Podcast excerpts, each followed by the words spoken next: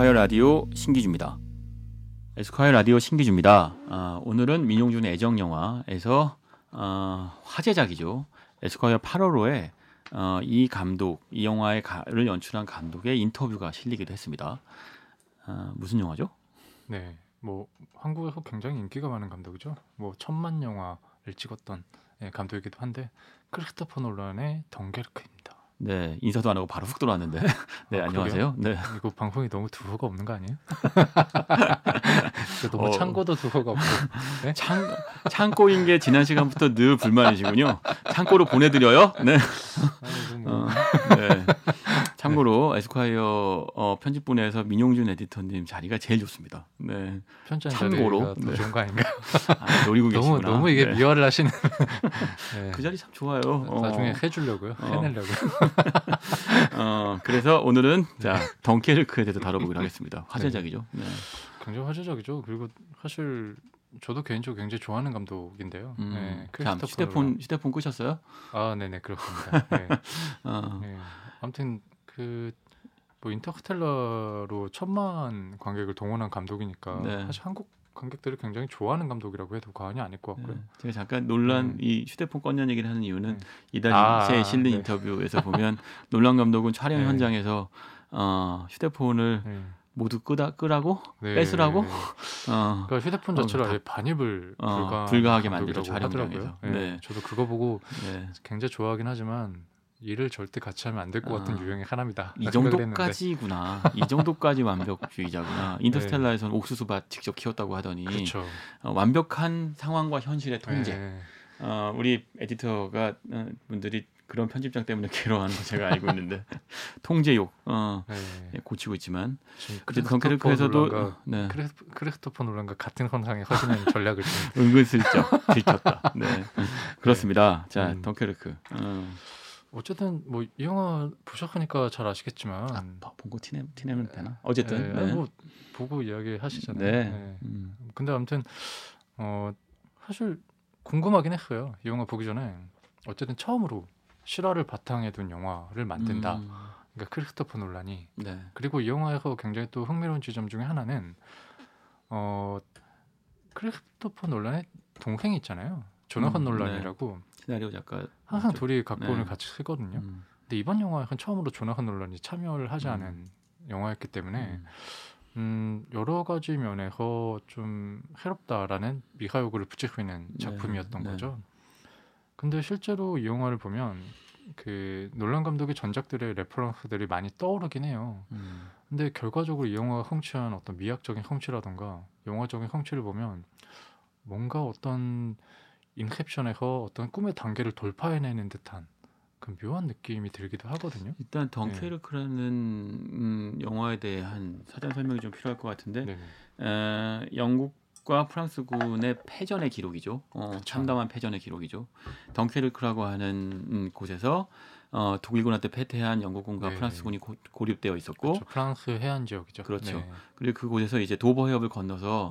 영국 본토로 도망을 가고 싶 지만 네네. 어, 어, 발이 묶여 있죠. 그렇죠. 어. 그 당시에 독일군의 어떤 공중 화력에 밀려서 계속 거기에 이제 거의 40만 명이 음. 도망가기 위해서 집결을 해 있는데 네.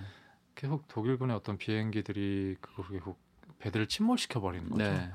그러니까 결국에는 그 섬에 갇혀서 모두가 아하해 버릴 수 있는 네. 혹은 그냥 말 그대로 일종의 관역이 돼 버릴 수 있는 네. 상황이었는데 정말 어마어마한 패, 그쵸. 기록입니다. 왜 하필이면 이로, 이거를 어, 영화화 생각을 했을까요? 대부분 2차 대전 승리의 기록, 뭐 이런 어. 연합군의 승리, 뭐 이런 걸 다룰 수도 있을 텐데. 근데 결국에는 어떤 전투적인 패배를 통해서 결국 고립된 전사들이 그 음. 병사들이 거기 모여 있는 상황인데 결국엔 거기서 30만 명이 넘는 병사가 그 후퇴가 가능했던 거죠. 음, 그러니까 결국에는 본토로 모두가 다 흥환됐던 건데 흥환된 과정이 단순히 어떤 군사적인 전략에 의해서가 아니라 그 민간인 배들을 동원해서 음, 결국엔 그 병사들이 실어 날렸던 음, 음, 어떻게 보면 좀 흔히 말하는 휴머니즘이 있는 스토리였던 음, 거죠. 결과적으로는 논란이 집중한 건 휴머니즘은 아닐 것 같아요. 네.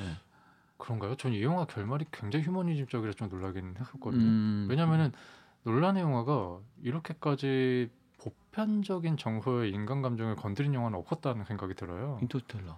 인터스텔라는 근데 굉장히 사적이잖아요. 음. 그러니까 논란의 영화는 굉장히 개인과 개인의 관계 안에서 이야기를 음. 항상 풀어냈는데 인간의 너무 인류애라는 거죠. 이 영화의 결말을 보면 결국에는 겨우 영국으로 돌아온 병사들이 기차를 타고 돌아오다가 그런 얘기까지 하잖아요. 우리가 이렇게 도망쳐 왔으니까 다들 우리를 비난하겠지라는 얘기를 하는데 모두가 그들을 맥주 한 병을 들이밀면서 잘 왔다라고 환영할 때 음, 결국엔 집에 돌아왔다 얘기를 그냥 홈이라는 단어를 음, 음, 끝내잖아요.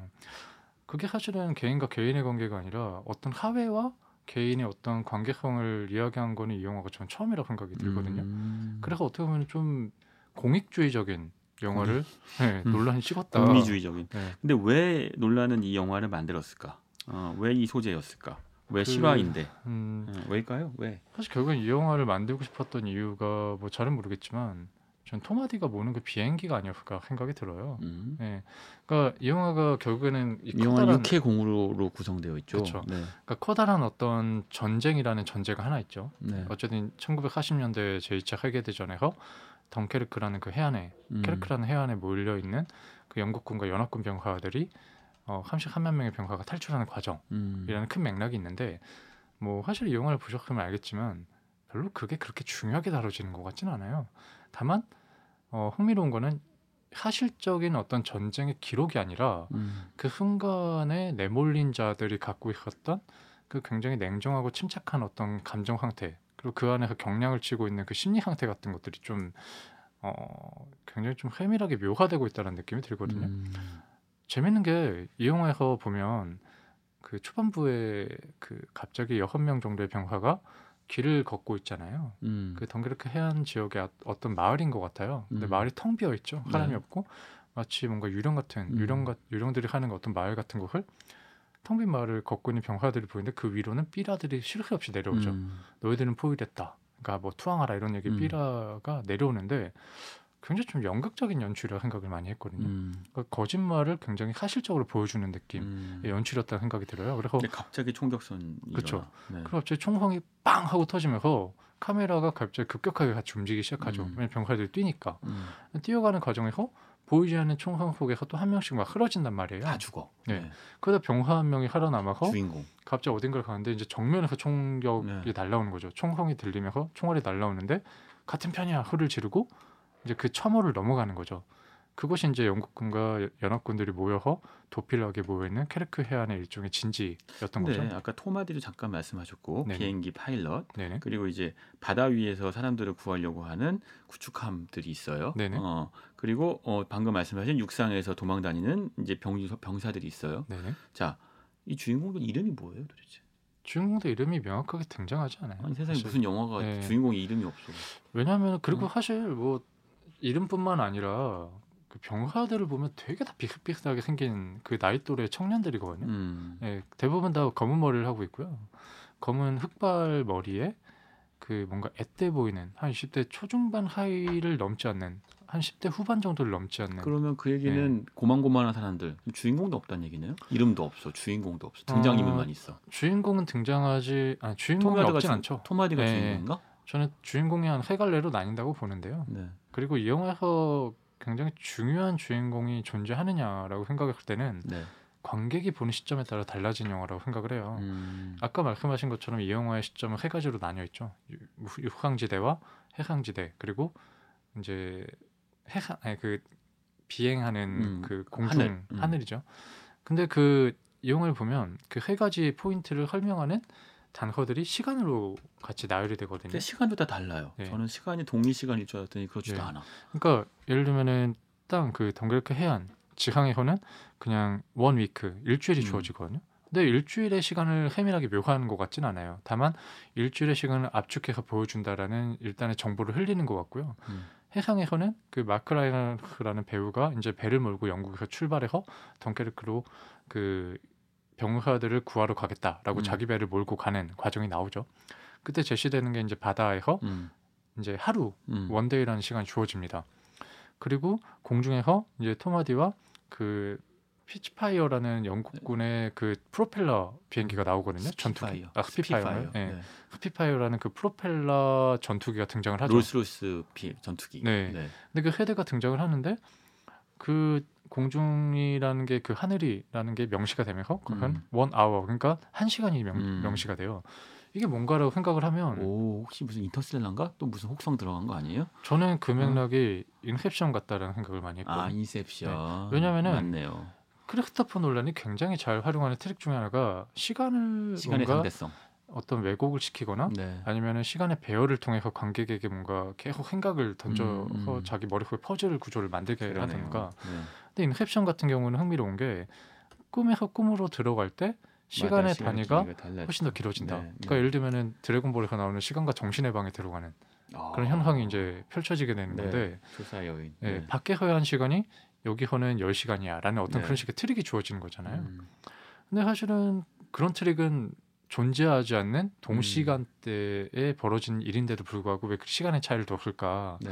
생각을 해보면 서로 간에 그 어떤 공간에 존재하느냐에 따라서 그 시간의 감각이 달라진다라는 것들을 영화적인 제한적인 시간 안에 뭔가 음. 설득하고 있는 과정이 아닌가라는 음. 생각이 들어요. 솔직히 뭐 원이크 뭐 한 한 주내 뭐 하루 내한 시간이내 이런 것들을 모르고 영화를 봐도 무리는 없거든요. 음. 그냥 같은 시간대 벌어진 일이야 음. 생각을 해도 상관이 없는데 그 정보를 뭔가 먼저 캐치라고 보는 사람 입장에서는 이 영화가 굉장히 미묘하게 다가오고 있다는 생각이 들어요. 자 주인공도 없고 이름도 없고 줄거리도 어, 패배한 사실 뭔가 스토리가 극적이거나 드라마틱하지 않은 그냥 그쵸. 도, 뭐 도망 나니 사- 살겠다고 발버둥 치는 사람들의 이야기인데 어떻게 보면 줄거리는 굉장히 단순 명확하죠. 어, 네. 뭐 30만 명 이상이 40만 명이 고립됐고 네네. 결국 탈출하려고 하는데 탈출을 못해서 아동바동거리고 네. 죽어가는 이야기. 그 사람들을 구하러 가는 민간인 배가 있고 음. 항 이제 공중에서는 비행기 어, 그한 사람들의 편대가 구출을 있죠 세대. 예, 지원하려고 하는 공중전이 펼쳐지고 네. 있고. 그게 네. 시간 또 다 달라. 네네. 어, 여기서 논란이 보여주고자 하는 것은 자신의 세계관의 집약 같은 것일까요? 네. 시간의 상대성 음, 또는 어, 어, 어, 논- 논리 어, 비논리와 우연으로 점철된 현실 이런 것들. 음, 그러니까 음, 아까 제가 휴머니즘이라는 단어를 썼는데 아, 혹은 휴머니즘. 네. 네. 그 휴머니즘이라는 단어가 논란과는 사실 좀 뭔가 어울리는 단어인가라 생각을 해보면 음, 어떤 맥락에서는 그게 저는 다크나이트라는 영화랑 좀 맞닿는다 생각을 하거든요. 음. 그러니까 톰 하디가 주인공 같다고 제가 생각했던 이유는 그 다크나이트에서 보여지는 그 일종의 다크나이트, 그러니까 배트맨의 태도와 저는 음. 비슷하다고 생각을 했어요. 음. 그러니까 내가 믿는 것을 성취하기 위해서 끝까지 나아가는 하나의 이야기랑 음. 비슷한 느낌을 음. 받았거든요. 그리고 어떤 의미에서는 음, 그 인셉션이라는 영화에서 보면 어, 거기서 보면 그 토마디가 연기한 인물이죠. 그러니까 거기서도 그 꿈의 다음 단계에서 이제 총을 맞고 흐려져 있는 상황에서 그 꿈의 다음 단계로 나아가는 또 과정들이 나오거든요. 음. 네. 결국에는 인터스텔라에서도 결국 아버지가 어떤 극한의 끝까지 나아가서 결국 딸을 구하게 되는 과정이 나오잖아요. 음. 그러니까 자신의 한계를 돌파해 나가는 어떤 인물에게 매력을 느끼는 게 아닐까라는 생각이 들기도 그런 하고요. 인물이긴 네. 하죠. 본인 스스로가 사실 자 끊임없이 자신의 한계 네. 돌파해내는 영화 세계 그 완벽한 통제와 네. 그 장면 하나, 음악 하나, 음. 대사 하나까지도 모두가 시주가 시주가 날줄로 완벽하게 연결돼 있는 그렇죠. 네. 어떤 세계를 구축하는 것. 음. 어, 어, 논란 매력적이죠. 근데 그런 그런데 한 가지 흥미로운 건 있어. 요 지금 지금 민용준 에디터님 말씀 듣다 보니까 문득 저도 영화, 영화에 대해서 느꼈던 심상이 새로운 게 떠오르기도 하는데 하늘에선 다크나이트, 네네. 바다에선 인셉션, 땅에선 어, 아 바다에선 인터스텔라, 땅에선 인셉션일까? 음, 너무 단순화 시켜보는 느낌 아닌가 생각이 들긴 어, 하지만 네. 저도 어, 저도 뭔가 시주가 나트도 만들고 음. 싶어 하니까 네. 오히려 저는 시간과 공간과 어떤 인물의 정보로 나누고 싶다는 생각이 드는데요. 음. 어, 저는 시간의 개념에서 인셉션을 좀 많이 떠올렸어요. 그러니까 네. 시간의 상대성이라고 하는데 그게 같은 동시간대에 보여지는 거잖아요. 네. 그러니까 사실은 저희가 극장에서 영화를 보는 시간대는 일정한데 그 영화 속에 흘러가는 시간의 상대성이 같은 음. 시간에 주어지는 거예요. 그러니까 30분 영화에서 30분이고 영화에서 20분이지만 저희가 보는 시간은 한 10분으로 둘 다 압축되고 있는 거거든요. 음. 근데 그렇게 되면은 지항에서 일주일이라는 건 지항에서 존재하는 사람들의 그 엄청난 그 긴박감 속에 나오는 그 무료함이라는 게또 음. 있잖아요. 무료하다 보니까 굉장히 자기들끼리 이상한 뭔가 장난을 치기도 하고 사실은 그 일주일한 시간이 굉장히 지루한 시간이었을 거라 생각이 네, 들어요. 네. 또 한편으로는 굉장히 또 짧은 시간이었을 것 같다는 음. 생각이 들기도 하고요. 특히나 그 지항에서 해안에서 독일군 공중기가 갑- 공중에서 그 전투기가 갑자기 지항에 공격을 하잖아요. 음, 그때 일제히 다 엎드립니다. 음, 엎드렸다가. 네. 죽은 자는 뭐 엎드려 그대로 엎드려 있는 거고 음. 환자는 일어나요. 근데 죽은 자들을 보여주는 장면을 보면 그 누구도 피를 흘리고 있지 않거든요. 보면 음. 사실은 굉장히 좀 이상하다고 생각을 했어요. 음. 이게 어, 논란이 이거 실수한 건가라고 생각하면 이 사람은 그런 실수를 할 리는 없거든요. 음. 저는 이게 의도된 장치라고 음. 생각을 하거든요. 그러니까 이 모든 사람들은 제가 느끼기에 유령 같은 존재라고 음. 생각을 했어요. 근데 그 결국에는 이국의 땅에서 그 제2차 세계대전이라는 말도 안 되는 그 참혹한 현장을 돌파해서 결국엔 패전하고 음. 동결한 해안으로 내몰린 자들의 심정이라는 게 그 영국으로 자신의 본토로 돌아가고 싶어하는 그 아우성 흑에 놓여 있는 사람들의 음. 심리라는 게 인간 같지 않은 상황이었다는 생각이 들거든요. 음. 결국엔 그게 꿈의 다음 단계에 넘어가서 자아를 찾지 찾기 위해서 돌파하는 그런 사람들의 꿈의 단계에 있는 인간들이랑 비슷한 음. 상황이라고 생각이 들어요. 결국에는 그 휴머니즘이라는 이야기를 한 게 이 사람들은 결국 영국 본토로 돌아가는 게 음. 인간의 각성으로 돌아가는 상황. 휴머니즘 회복일 수밖에 없는 거죠. 음. 그러니까 놀란이 이 영화를 그리고 싶었던 휴머니즘 그리고 싶었던 이유는 결국 다시 자기 집으로 돌아가서 인간다움을 회복하는 인간의 음. 그 상태를 그리고 싶지 않을까. 그럼 결국 인셉션에서 자기 집으로 돌아가고 싶어하는 레오나르도 디카프리오의 심정이랑 좀 비슷하다고 생각을 하거든요. 어, 이달 에스콰이어 8호로 에스콰이어에 실린 덩케르크에 관련된 어, 그래서 논란 인터뷰 한 대목을 읽어드릴게요. 그러면 민용준 에디터가 얼마나 날카롭게 이 영화를 분석했는지 알 수 있을 텐데 어, 어, 덩케르크는 명백한 패배였지만 패배 속에서 벌어지는 대단한 일들을 담은 이야기다. 음, 또 하나는 어, 누군가는 구원을 바라고 어, 그게 실제로 이루어지고 어쩌면 성서 같은 이야기이면서도 원초적인 사건의 연속이다. 음, 휴머니즘적인. 이야기라는 뜻이죠. 네. 그리고 이게 매력적인 이유는 개인의 영웅담이 아닌 집단적 영웅담이기 때문이다. 그렇죠. 그리고 내 촬영장에 휴대폰을 갖고 오지 마라. 음, 뭐 이건 이건 농담입니다. 마지막은 네. 어, 집단적 영웅담. 음, 음, 그리고 아직까지 이 영화가 만들어지지 않은 이유가 놀라울 정도다. 음, 어, 오랫동안 이 영화를 만들고 네. 싶었다. 어, 라는 얘기를 합니다. 어, 민 에디터님이 네. 보신 것과 어, 틀 크게 다르지 않네요. 네. 네. 그리고 아까 그 집단적 영웅담이라는 게 굉장히 좀 중요한 단어라고 생각을 하는데요. 그 토마디가 굉장히 이 영화에서 가장 영웅적인 면모를 보여주죠. 사실 표면적으로는 그 마크 음. 라이너스가 연기하는 그 자기 민간인 배를 몰고 직접 덩게르크까지 해안 그 몰고 가는 음, 그 인물이 사실은 표면적으로 굉장히 큰 영웅이라고 볼 수 있는데 네. 가장 큰 울림을 주는 건 토마디거든요. 근데 토마디가 울림을 주는 이유는 이 사람이 굉장히 어떤 웅변하고 있어서가 아니에요. 마지막에 계속 연료통을 체크하면서 자기가 본국으로 있을까라는 음. 생각을 하는 거잖아요. 그러니까 간단히 말하면 자기가 연료가 떨어지면 인셉션을 비교하면 림보 상태에 빠지는 거죠. 거죠. 네. 네. 근데 결국 림보 상태에 빠지더라도 자기가 끝까지 추구해야 될 가치. 말 그대로 림보에서 디카프리오가 결국에는 그 누구죠? 그 자신의 아내를. 만나기 네. 위해서 가야만 하는 그런 상황 음. 같은 것이 컸다는 생각이 들어요. 그러니까 결국 저항할 수 없는 자신만의 어떤 가치를 추구하는 남자의 음, 그 마지막 비행 장면이 굉장히 우아하게 펼쳐지잖아요. 그렇죠. 네. 그리고 나서 결국에는 그 마지막에 그 모두를 구해내고는 음, 자신의 창 우아하게 또 착륙을 해서 비행기를 불태우고 갑자기 어디선가 나타난 독일군 처음으로 그 적의 형체가 등장하는 순간이거든요. 스포일러. 네. 네. 네, 근데 뭐 이 영화는 사실 스포일러란 게 그렇죠. 네, 그렇긴 해요.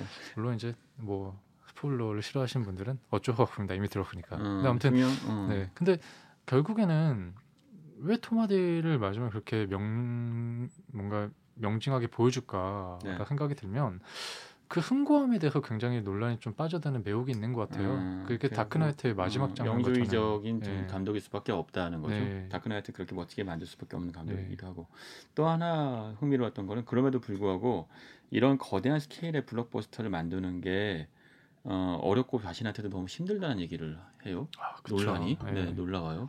논란 논란이. 그러니까 네. 본인도 굉장히 항상 시험대에 허는 기분으로 그 영화를 만든다라는 이야기일 텐데 네, 어렵다는 건 네. 쉬운데 이 제목은 참 어, 어, 인상 네. 깊었어요. 뭐냐면 어, 이 정도의 거대한 블록버스터 영화를 만든 다음에 다시 한번 또 만들기를 결심하는 게 얼마나 어려운지를 그쵸. 알아야 한다. 네. 네. 그 여행 갈 때랑 비슷한 느낌 있잖아요. 음, 사실 여행 갈 때도 보면 같은 먼 거리를 가더라도 네. 갈 때는 좀 덜 힘들다는 생각이 드는데 음, 돌아올 때 그 거리를 인지하기 때문에 좀 고통스러운 게 있잖아요. 음. 예, 그러니까 비행기 같은 경우도 처음 탈 때나 설레지 한 10시간 정도 비행하고 간다 생각하면 사실 그 괴로움을 알기 때문에 네. 비행기 탑승하는 그 시간이 지나나면 알잖아요. 근데 음. 음, 어떻게 보면 같은 경험을 계속 반복적으로 해 나가면서도 그 이상의 어떤 성취를 보여주는 게 어떻게 보면 논란이 갖고 있는 굉장히 성취로서의 비기가 아닌가 생각이 들죠. 그렇군요. 예. 어, 사실 제 개인적 심정을 하나 그냥 덧붙여 드리면요. 민 에디터님이 이미 다 어, 민용준 에디터님이 정확하게 다 분석해 주셨지만 그리고 논란의 인터뷰까지도 직접 하신 어, 논란과 인터뷰도 누가 직접 아, 에디팅 하신 네, 에디팅 어, 있죠. 네, 미국 미국판에 실렸던 인터뷰에 대한 얘기도 했는데 개인적인 판- 걸 말씀드리면 어, 논란이 자신의 한계 극복했다고 느꼈어요. 어, 음. 그러니까 이전 다크나이트나 인셉션이나 또는 인터스텔라에서부터 어, 모든 것이 인과관계로 설명되는 논리 정연한 세계를 구축하는 것이 논란의 네. 영화관과 세계관이었다면 이 영화 안에서는 명분도 어, 실리도 명- 어, 이유도 없는 죽음과 전투와 싸움이 벌어지죠. 그렇죠. 어, 물론 그 안에선 지금 말씀하신 것처럼 어, 인류애와 휴머니즘을 무장으로 해서 어, 아들 같은 병사들을 구하러 오는 어, 영국인들이 있긴 합니다만 네, 네. 제가 생각한 포인트는 그건 영화의 어떤 상업적 결말이었던 것 같고 네, 네. 이 영화의 전개는 음, 누가 죽을지 누가 왜 어떤 이유를 저질러서 그렇기 때문에 음. 살을 죽을, 죽을지에 대한 아무런 설명도 되지 않은 세계 네, 네. 어, 논란은 그런 세계로 나아가고 있는 것 같아요. 네. 논란의 한계였던지도 모르는 그 시주가 날줄이 완벽한 음. 어, 어, 모든 것이 설명되는 세계에서 음. 서서히 벗어나고 있는 거죠. 더 커지고 있는 거랄까. 어떻게 보면은 자신이 스스로 만든 규칙을 스스로 돌파해내는 감독에 가깝다라는 음, 생각이 맞아요. 들기도 한데요. 네. 뭐이 사람의 그 정말 첫 작품이었던 그 미행이라는 흑백 영화가 있어요. 음, 근데 그 작품이 굉장히 재밌거든요. 뭐 기회가 되면 누군가 찾아봤으면 좋겠다는 생각이 드는데 그 영화를 처음 만들 때 게릴라 슈팅으로 찍었어요. 논란이. 음. 그러니까 게릴라 슈팅이란 게 누군가의 허락받지 않고 몰래 음, 찍는 음, 음. 그 영화를 말하는 건데 어, 그 영화에서 보면 주인공이 어떤 사람이냐면 남의 집에 들어가서 물건을 훔쳐오는 사람이에요. 음, 근데 뭐 도둑이라기보다는 어떤 물건 하나를 훔쳐오는 그냥 음, 그런 이상한 어, 기벽이 있군요. 예, 음. 그런 게 있는 사람인데 어떻게 보면은 이게 타인이 어떤 갖고 있는 어떤 소중한 물건 혹은 어떤 기억 같은 것들을 가져다가 그런 과정을 통해서 뭔가 이야기를 직조해내는 그런 희한한 영화인 건데 논란 영상 보면은 설득이 그냥 평면적으로 만들 수 있는 영화도 굉장히 입체적으로 만들어내려고 음, 음, 하는 음, 음. 묘한 그런 매혹 같은 게 있는 것 음, 같다는 음. 생각이 들어요. 그래서 영화 자체를 관객에게 영화적인 어떤 색다른 경험으로서 흥화시키고자 하는 음. 미묘한 지점들이 있죠. 뭐 메멘토 같은 경우도 사실 그냥 허가를 나열하면 그 평범한 범죄 영화가 될 음. 수도 있는 건데 사실 영화가 안 될 수는 평- 뻔한 이야기일 수도 있는 건데 그 기억 상실이라는 어떤 장치를 관객에게 설득하고 네. 그걸 통해 영화의 허가를 나열을 복잡하게 꾸밈으로써 사실 관객을 어떤 미로 상태에 가둬버리는 음, 그런 영화인 거고요. 음, 네. 어떤 구조화된 영화라면 음.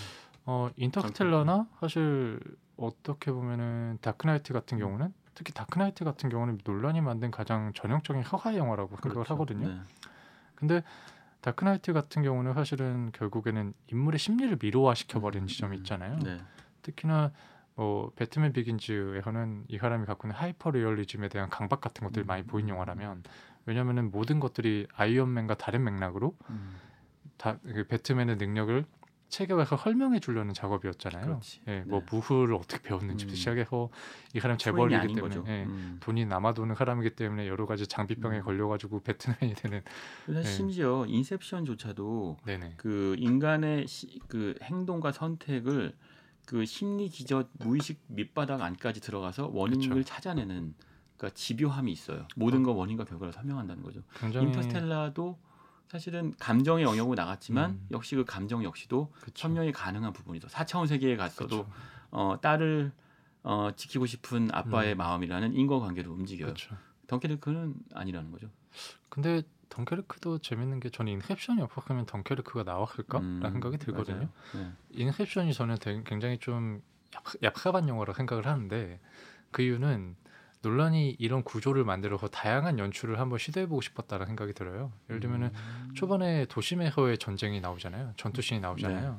그러다가 그 다음에 후반에 넘어가면 실내에서 호텔에서 음, 벌어지는 음, 격투신이 나와요.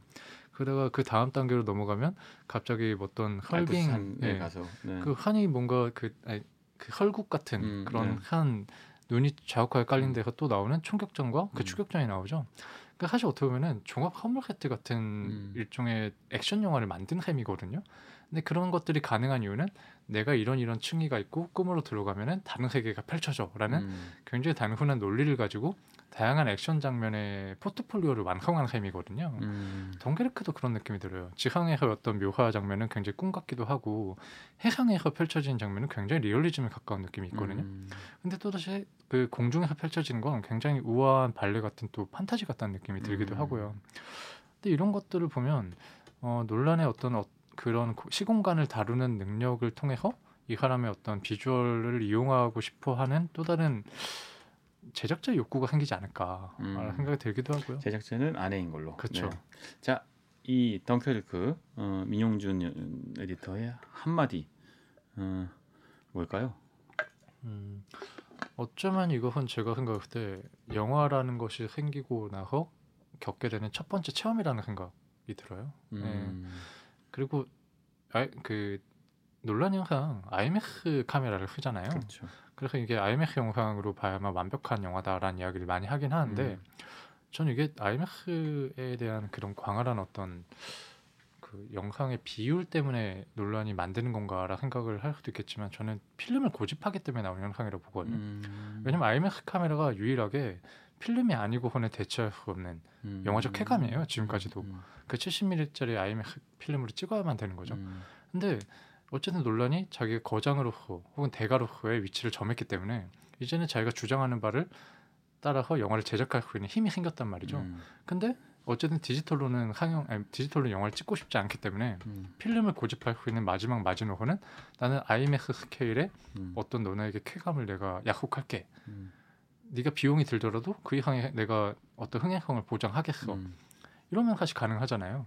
그러니까 IMAX 카메라와 IMAX 비율을 고집한 이유는 논란이 그냥 필름 바이기 때문이라는 생각이 들어요. 아, 저는. 결국 네. 한 마디 하더니 백 마디 하셨지만 네. 정리하면 아, 논란은 필름 바다. 그러니까 결국은 영화에 대한 완벽한 고집인 것 같아요. 그러니까 음, 어떻게 보면 저는 영화 꼰대라는 생각도 들기도 하는데 논란은 영화 꼰대다. 네. 어, 괜찮다. 왜냐하면은 필름을 고집한다는 거는 자기가 영화의 장인으로서 끝까지 음. 가고 싶다라는 음. 지점이 있는 거죠. 네. 완벽주의자. 네. 영화 영, 논란은 영화 꼰대다. 그러니까 알겠습니다. 어떻게 보면 디지털이 인정하지 않는 네. 알겠습니다. 그런 지점들이 있겠죠. 네, 잘 들었습니다. 민용준의 애정 영화 오늘 덩케르크 그 논란에 대한 논란 논란 섞인 이야기였습니다. 논란 논란인가요? 네, 네, 감사합니다. 네 감사합니다.